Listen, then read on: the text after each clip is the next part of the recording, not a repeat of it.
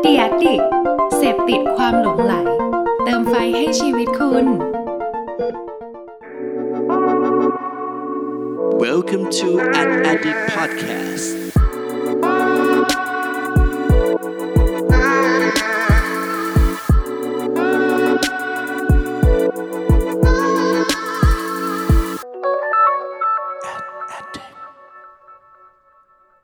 สวัสดีครับ ขอต้อนรับเข้าสู่ Addict Podcast ตอนที่ 64 กับผม เพิร์ดพงปฏิภาสุขยืดครับ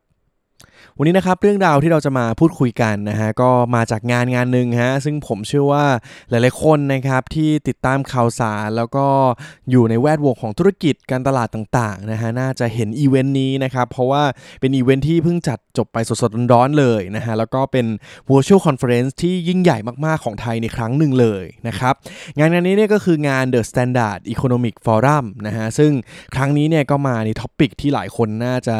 โหอยากรู้มากๆนะฮะว่าโลกหลังโควิด -19 เนี่ยประเทศไทยเนี่ยจะอยู่ตรงไหนในความปกติใหม่นะฮะหรือว่า new normal นี้นะครับโดยจริงๆแล้วเนี่ยภายในงานนะฮะมี speaker นะครับจาก 40 ผู้นำโอ้โหมาพูดกันแบบจัดเต็มมากๆนะครับตลอด 3 วันนะฮะซึ่งต้องบอกตามตรงว่าผมเนี่ยก็ติดตามฟังไม่หมดเหมือนกันนะเพราะว่าเนื้อหาแน่นนะฮะแล้วก็เป็นประโยชน์มากๆจริงๆ นะครับแต่ว่าวันนี้ครับผมเลือกมาเซสชันหนึ่งฮะซึ่งเพื่อนๆเนี่ยหลายคนก็บอกกันว่าเซสชันนี้เนี่ยโอ้โหถือว่าเป็นหนึ่งในเซสชันที่ดีที่สุดในงานในครั้งนี้เลยนะฮะแล้วก็น่าจะเป็นข้อมูลที่เป็นประโยชน์โดยตรงนะครับสำหรับสายการตลาด สายโฆษณานะครับสายคนทำธุรกิจที่น่าจะเป็นแฟนๆ ผู้ฟัง a d d i c t Podcast กันอยู่แล้วนะฮะ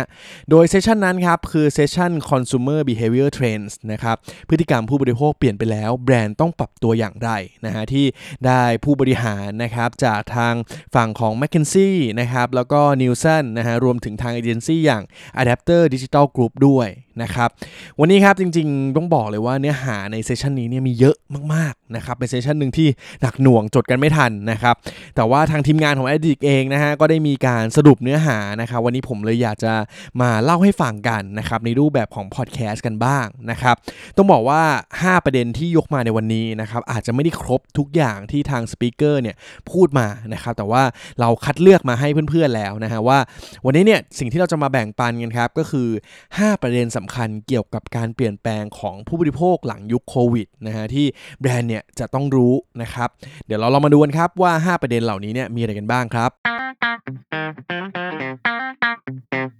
สำหรับประเด็นที่สำคัญอย่างแรกนะฮะเกี่ยวกับการเปลี่ยนแปลงของผู้บริโภคหลังยุคโควิดนะครับก็คือเรื่องของความปลอดภัยและความจำเป็นฮะจะกลายเป็นสิ่งที่ผู้คนเนี่ยให้ความสำคัญมากยิ่งขึ้น นะครับ เพราะแน่นอนเลยฮะพอเกิดลักษณะของไวรัสโคโรนานะครับโควิดที่เป็นวิกฤตครั้งใหญ่แบบนี้แล้วนะครับ คนเราเนี่ยก็จะต้องมีความกังวลใจเรื่องเกี่ยวกับความปลอดภัยในชีวิตของเราเป็นเรื่องปกติแน่นอนนะครับ ไม่ว่าจะเป็นเรื่องของสุขภาพนะครับ เรื่องของความสะอาดเรื่องของอะไรต่างๆนะฮะที่คนเราเนี่ยก็จะ ระมัดระวังนะครับแล้วก็เลือกสรรนะครับในการบริโภคหรือว่าไปร้านค้าหรืออะไรต่างๆนะครับถ้าสมมุติว่าเราเห็นว่าเฮ้ยร้านนั้นเนี่ยไม่มีมาตรการในการทำความสะอาดร้านเลยนะครับเราก็อาจจะรู้สึกว่าเฮ้ยฉันไม่ค่อยอยากไปแวะร้านนี้เท่าไหร่นะครับมันเลยกลายเป็นเรื่องที่สำคัญแล้วก็จำเป็นมากๆนะครับที่แบรนด์ต่างๆเนี่ยจะต้องให้ความสำคัญเรื่องความสะอาดเรื่องความปลอดภัยนะครับหลังจากช่วงโควิดนี้นะครับแต่ว่าอีกเรื่องหนึ่งครับก็เป็นเรื่องที่คนเนี่ยให้ความสำคัญเช่นเดียวกันนะฮะแล้วก็หลายคนอาจจะไม่ได้นึกถึงมุมนี้นะครับก็คือเรื่องของปากท้องของเราเองนะครับในการวางแผนทางการเงินต่างๆนะฮะต่อไปเราจะต้องมีเงินเก็บมากน้อยขนาดไหนนะครับถ้าสมมติว่ามันมีวิกฤตแบบนี้ขึ้นมาอีกเฮ้ยเราจะโดนไล่ออกจากงานไหมเราจะโดนให้พักงานไหม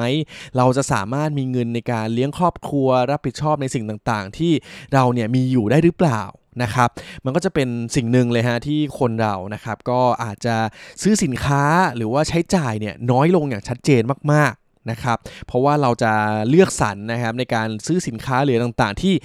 มันจำเป็นต่อชีวิตเราจริง ๆ มากยิ่งขึ้นนะครับ ดังนั้นพวกสินค้าที่เป็นแบบสินค้าฟุ่มเฟือยต่างๆ ก็อาจจะได้รับผลกระทบค่อนข้างเยอะเลยทีเดียว นะครับดังนั้นนี่ก็คือประเด็นอย่างแรกครับ ก็คือเรื่องของความปลอดภัยและความจำเป็นนั่นเองครับ และประเด็นสำคัญอย่างที่2นะครับก็คือหลังจากช่วงวิกฤตโควิดนี้ไปแล้วนะฮะนี่จะกลายเป็นโอกาสใหม่นะครับของร้านค้าขนาดเล็ก แล้วก็แบรนด์ในประเทศ นะครับ เพราะว่าพอเกิดวิกฤตแบบนี้ครับ อีกหนึ่งพฤติกรรมของคนไทยที่น่าจะเริ่มเปลี่ยนแปลงนะครับ ก็คือเราเนี่ยจะไม่ค่อยกล้าเดินทางไปที่ไหนไกลๆนะครับ หรือว่าไปที่ที่เราไม่ค่อยคุ้นเคยเท่าไหร่นะครับ เพราะว่าก็กลับมาเรื่องเดิมแหละครับ เรื่องความปลอดภัยเรื่องอะไรต่างๆนะครับ ดังนั้นทำให้ร้านค้านะฮะ เช่นร้านขายของชำใกล้ ๆ บ้าน หรือว่าร้านที่เป็นแบบโลคอลมากๆนะครับ ก็อาจจะได้ประโยชน์ในส่วนนี้ครับ คือคนเราเนี่ยก็จะหันมาบริโภคนะครับ ร้านค้าใกล้เคียงนะครับกับที่ที่เราอยู่อาศัยอยู่นะฮะดังนั้นเนี่ยถ้าสมมติว่ามีร้านค้าต่างๆ ที่อยู่บริเวณใกล้เคียงบ้านของเรานะฮะแล้วก็ตอบโจทย์ทำให้เราเนี่ยไม่ต้องไปห้างนะครับก็สามารถคว้าโอกาสเหล่านี้ได้เหมือนกันนะฮะแต่ว่านอกจากร้านค้าขนาดเล็กต่างๆ แล้วนะครับแบรนด์ local นะครับซึ่งเป็นแบรนด์ในประเทศเนี่ยก็ถือว่าได้รับประโยชน์ในส่วนนี้เหมือนกันครับเพราะว่าคนเราเนี่ย อาจจะเริ่มไม่ค่อยกล้าสั่งซื้อของจากต่างประเทศ หรือว่าดูว่าวัตถุดิบอันนี้สมมติมันมาจากประเทศที่มีความสุ่มเสี่ยง เช่นมาจากจีนหรืออะไรต่างๆเนี่ยก็อาจจะทำให้คนเนี่ยเราไม่ค่อย comfortable นะครับหรือว่าไม่ค่อยสะดวกใจในการบริโภคสิ่งเหล่านั้นเหมือนเดิมเท่าไหร่นะครับดังนั้นเนี่ยถ้าสมมติว่าเป็นแบรนด์ในประเทศต่างๆ ที่เราเนี่ยมีสินค้าหรือบริการ หรือวัตถุดิบอะไรต่างๆ ที่มันสามารถตอบโจทย์สิ่งเหล่านั้นได้นะครับคนเนี่ยก็จะ ยินดีนะครับในการบริโภคของที่อยู่ในประเทศเราเนี่ยก็จะรู้สึกปลอดภัยมากกว่าเดิมนั่นเองนะครับนี่ก็เป็นมุมหนึ่งนะฮะแต่ว่าผมคิดว่าหลายๆธุรกิจนะครับก็จะต้องศึกษาเพิ่มเติมอีกเยอะเหมือนกันนะครับว่าโอกาสเหล่านี้มาแล้วเนี่ยเราจะควรจะปรับตัวยังไงนะครับให้เหมาะสมนะฮะแต่ว่าสำคัญเลยครับนี่ก็คือเป็นโอกาสใหม่ของร้านค้าขนาดเล็ก แล้วก็แบรนด์ในประเทศนั่นเองครับ และสำหรับประเด็นอย่างที่3นะครับก็คือการให้ข้อมูลนะฮะแล้วก็การสร้างเรื่องราวของแบรนด์เนี่ยจะกลายเป็นเรื่องที่สำคัญมากยิ่งขึ้น นะครับ เหตุเหล่านี้เกิดมาจากอะไรครับ ก็เกิดมาจากพฤติกรรมของพวกเราเนี่ยแหละฮะที่หลายๆคนนะครับ ก็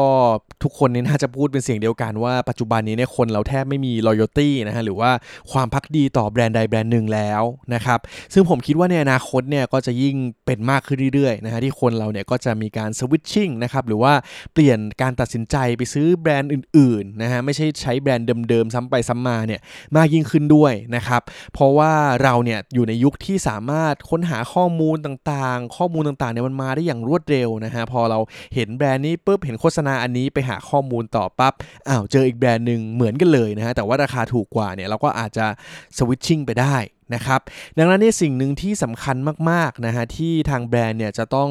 ตอบโจทย์ในส่วนนี้นะครับ ก็คือการที่เราจะต้องให้ข้อมูลครับ ว่าสินค้าหรือบริการอะไรต่างๆนะฮะที่เราทำเนี่ยมันมีต้นที่มาหรือว่า distribution นะครับมาจากไหนอะไรยังไงเพื่อให้คนเนี่ยเขาได้รับข้อมูลอย่างเต็มที่นะครับเพื่อให้คนเขารู้สึกเออฉันฉันปลอดภัยแน่นอน ฉันรู้สึกไว้ใจกับแบรนด์นี้แบรนด์นี้น่าเชื่อถือนะ แต่ว่านอกจากนั้นครับคือเรื่องของการสื่อสารที่แบรนด์เนี่ยก็จะต้องสร้างเรื่องราวเหมือนกันนะครับในการสื่อสารให้รู้สึกว่าแบรนด์เราเนี่ยมันมีคุณค่ามากกว่าแบรนด์อื่นๆ นั่นเอง นะครับดังนั้นแบรนด์ก็ต้องลองไปหา insight ของผู้บริโภคดูนะฮะว่าเอ้คนเราเนี่ยมันมีความสนใจมีความต้องการมี pain point อะไรไหมนะครับ ลองหาเรื่องราวที่เหมาะสมกับเขาเหล่านั้นนะครับ แล้วก็ลองปรับนำไปใช้ดูนะครับ และนี่ก็คือประเด็นที่ 3 ครับ คือการให้ข้อมูลและการสร้างเรื่องราวจะกลายเป็นสิ่งที่สำคัญนั่นเองครับ และสำหรับประเด็นสำคัญอย่างที่4นะครับก็คือเรื่องของเทคโนโลยีฮะว่าต่อไปนี้นะครับเทคโนโลยีเนี่ยจะกลายเป็นจิ๊กซอที่สำคัญมากๆนะครับของธุรกิจทุกธุรกิจเลยนะครับในอนาคตนะครับ เพราะว่าแน่นอนฮะเรื่องของ Data เรื่องของ AI เรื่องอะไรต่างๆเนี่ยผมคิดว่าทุกคนเนี่ยก็น่าจะได้ยินกันมาบ่อยแล้วนะครับ แล้วเราก็รู้แหละว่ามันสำคัญนะครับ แต่ว่าพอเกิดเหตุการณ์โควิดเหล่านี้ขึ้นครับ เราจะเห็นเลยว่าเทคโนโลยีเหล่านี้เนี่ยมันจะกลายเป็นปัจจัยส่วนหนึ่งครับ ที่ถ้าสมมติว่าเราไม่เริ่มทำตั้งแต่ตอนนี้นะครับ แบรนด์อื่นๆ หรือว่าคู่แข่งของเราเนี่ยก็อาจจะแซงหน้าเราไปได้นะฮะเพราะว่าหลายคนก็พูดเหมือนกันเลยครับว่าโควิดเนี่ยเป็นเสมือนตัวเร่งความเร็วนะครับถ้าโควิดไม่มาเนี่ยผมเชื่อว่าหลายๆแบรนด์นะฮะก็อาจจะยังรู้สึกว่าโอ้โห เรื่องดิจิตอลเรื่องเทคโนโลยีอะไรต่างๆเนี่ยยังเป็นเรื่องไกลตัวอยู่นะครับแต่ว่าตอนนี้เนี่ยถ้าเราไม่ทำเนี่ยไม่ได้แล้วนะฮะสิ่งหนึ่งนะครับที่อยากจะแนะนำละกันนะครับว่าเทคโนโลยีอะไรที่เราควรจะให้ความสำคัญนะครับอย่างแรกก็คือเรื่องของ Data นะครับที่ตอนนี้เนี่ยเราก็ต้องเก็บข้อมูลลูกค้าของเราแล้วนะฮะแล้วก็ใช้ข้อมูลเหล่านี้เนี่ยให้เกิดประโยชน์นะครับหรืออีกอันหนึ่งนะครับที่เป็นเคสที่น่าสนใจเลยนะครับก็คือเรื่องของการ ทำนวัตกรรมต่างๆนะครับไม่ว่าจะเป็นการทำให้สินค้าเราเนี่ยมีนวัตกรรมมากยิ่งขึ้นนะฮะลองนำเทคโนโลยีต่างๆเนี่ยมาประยุกต์ใช้ดูนะครับแล้วมันก็อาจจะได้ solution ใหม่ๆนะครับที่ทำให้สินค้าหรือบริการของเราเนี่ยมีความน่าสนใจ แล้วก็ตอบโจทย์ผู้บริโภคมากยิ่งขึ้นด้วยนะครับดังนั้นนี่ก็คือประเด็นอย่างที่ 4 ครับ คือเทคโนโลยีจะกลายเป็นจิ๊กซอว์ที่สำคัญของทุกธุรกิจนั่นเองครับ และสำหรับประเด็นสำคัญอย่างที่5นะครับที่เกี่ยวข้องกับการเปลี่ยนแปลงของผู้บริโภคนะครับที่แบรนด์ต้องรับมือเลยนะฮะก็คือ โลกของการทำงานนะครับจะเปลี่ยนไปตลอดกาลเลยนะฮะหลังจากนี้ นะครับ ผมเชื่อว่าหลาย ๆ แบรนด์หลาย ๆ องค์กรนะครับก็จะได้รับผลกระทบอย่างชัดเจนมาก ๆ นะครับในเรื่องของการทำงานนะฮะที่ในช่วงหลายเดือนที่ผ่านมานะครับจากเดิมเนี่ยที่เราไปทำงานที่ออฟฟิศนะครับก็จะต้อง work from home นะครับหรือว่าหาวิธีการอื่น ๆ นะครับทำงานยังไงให้มีประสิทธิภาพในขณะที่เราเนี่ยต้อง social distancing นะครับต้องมีระยะห่างกันนะครับดังนั้นเนี่ยต่อไปนี้ครับการทำงานในการเข้าออฟฟิศต่างๆเนี่ยผมเชื่อว่าจะกลายเป็นนโยบายใหม่ๆนะครับที่หลายองค์กรเนี่ยอาจจะไม่ได้ให้พนักงานเนี่ยเข้าออฟฟิศทุกวันเหมือนเดิมแล้วนะครับแต่ว่าอาจจะมีบางวันที่พนักงานเนี่ยสามารถ work from home ได้นะครับหรือว่าทำงานในที่ต่างๆ ให้พนักงานเนี่ยสามารถจัดการตัวเองกันได้นะครับขอให้งานเนี่ยมีประสิทธิภาพก็เพียงพอแล้วนะครับสิ่งเหล่านี้ครับก็เกิดจากการที่เราเนี่ยคุ้นชินนะครับเกี่ยวกับเทคโนโลยีเกี่ยวกับอะไรต่างๆเนี่ยมากยิ่งขึ้นนั่นเองนะฮะซึ่งผมมองว่าถ้าสมมติว่าแบรนด์ไหนเนี่ยที่สามารถปรับตัวหรือว่าหาโอกาสจาก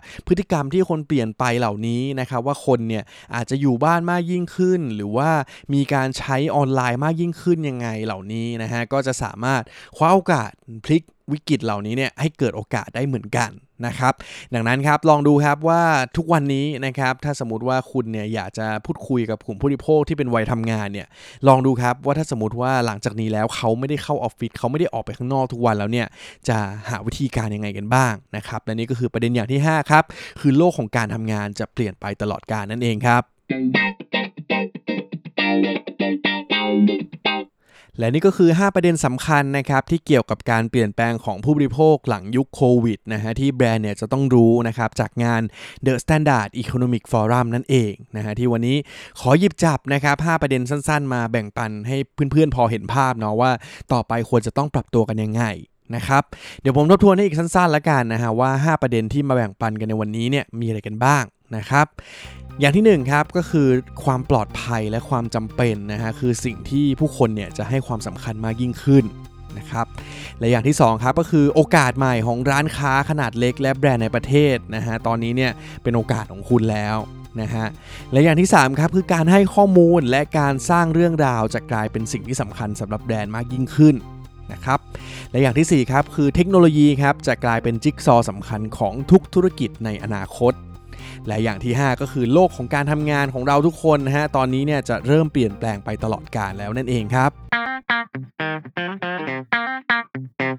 และนี่คือทั้งหมดของ a d d i c t Podcast ตอนที่ 64 ในวันนี้นะครับ อย่างที่เกริ่นไปตอนต้นเลยนะฮะ ว่าเนื้อหาในวันนี้ที่เรามาแบ่งปันนะครับ อาจจะไม่ใช่เนื้อหาทั้งหมดนะครับในเซสชันที่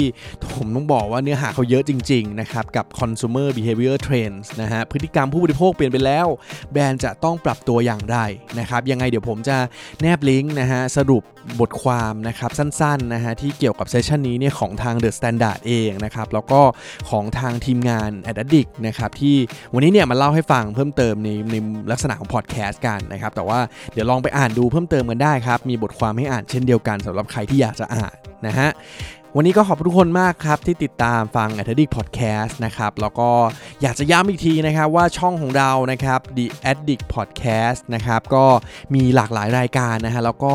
ในเร็วๆนี้นะครับจะมีรายการเปิดตัวใหม่อีกหลายรายการเลยนะครับ มีรายการบางรายการเนี่ยก็เปิดตัวครั้งแรกกับเราเลยนะครับหรือบางรายการก็อาจจะมีอยู่แล้ว แต่ว่ามาร่วมช่องกับเรานะครับยังไงก็ฝากติดตามนะครับในช่องทาง Facebook The Addict Podcast กันด้วยนะครับวันนี้ขอบคุณทุกคนมากครับที่ติดตามฟัง Addict Podcast ไว้เจอกันตอนหน้าครับ สวัสดีครับ Thank you for listening at Addict Podcast